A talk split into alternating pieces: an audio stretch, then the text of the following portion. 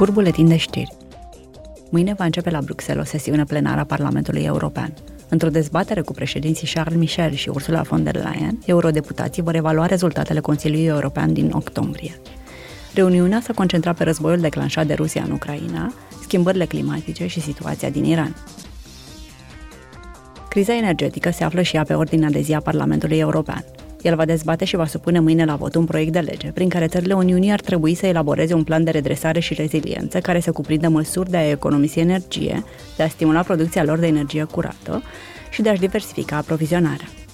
Toate aceste măsuri fac parte din planul Repower EU. Obiectivul lui este să asigurăm independența față de combustibilii fosili ruși și să accelerăm tranziția ecologică a Uniunii Europene. Eurodeputații vor sprijini la Bruxelles aderarea Croației la spațiul Schengen.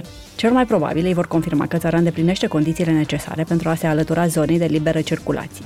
După votul Parlamentului European, Consiliul va trebui să ia o decizie unanimă de a elimina controlele de la frontiera dintre spațiul Schengen și Croația.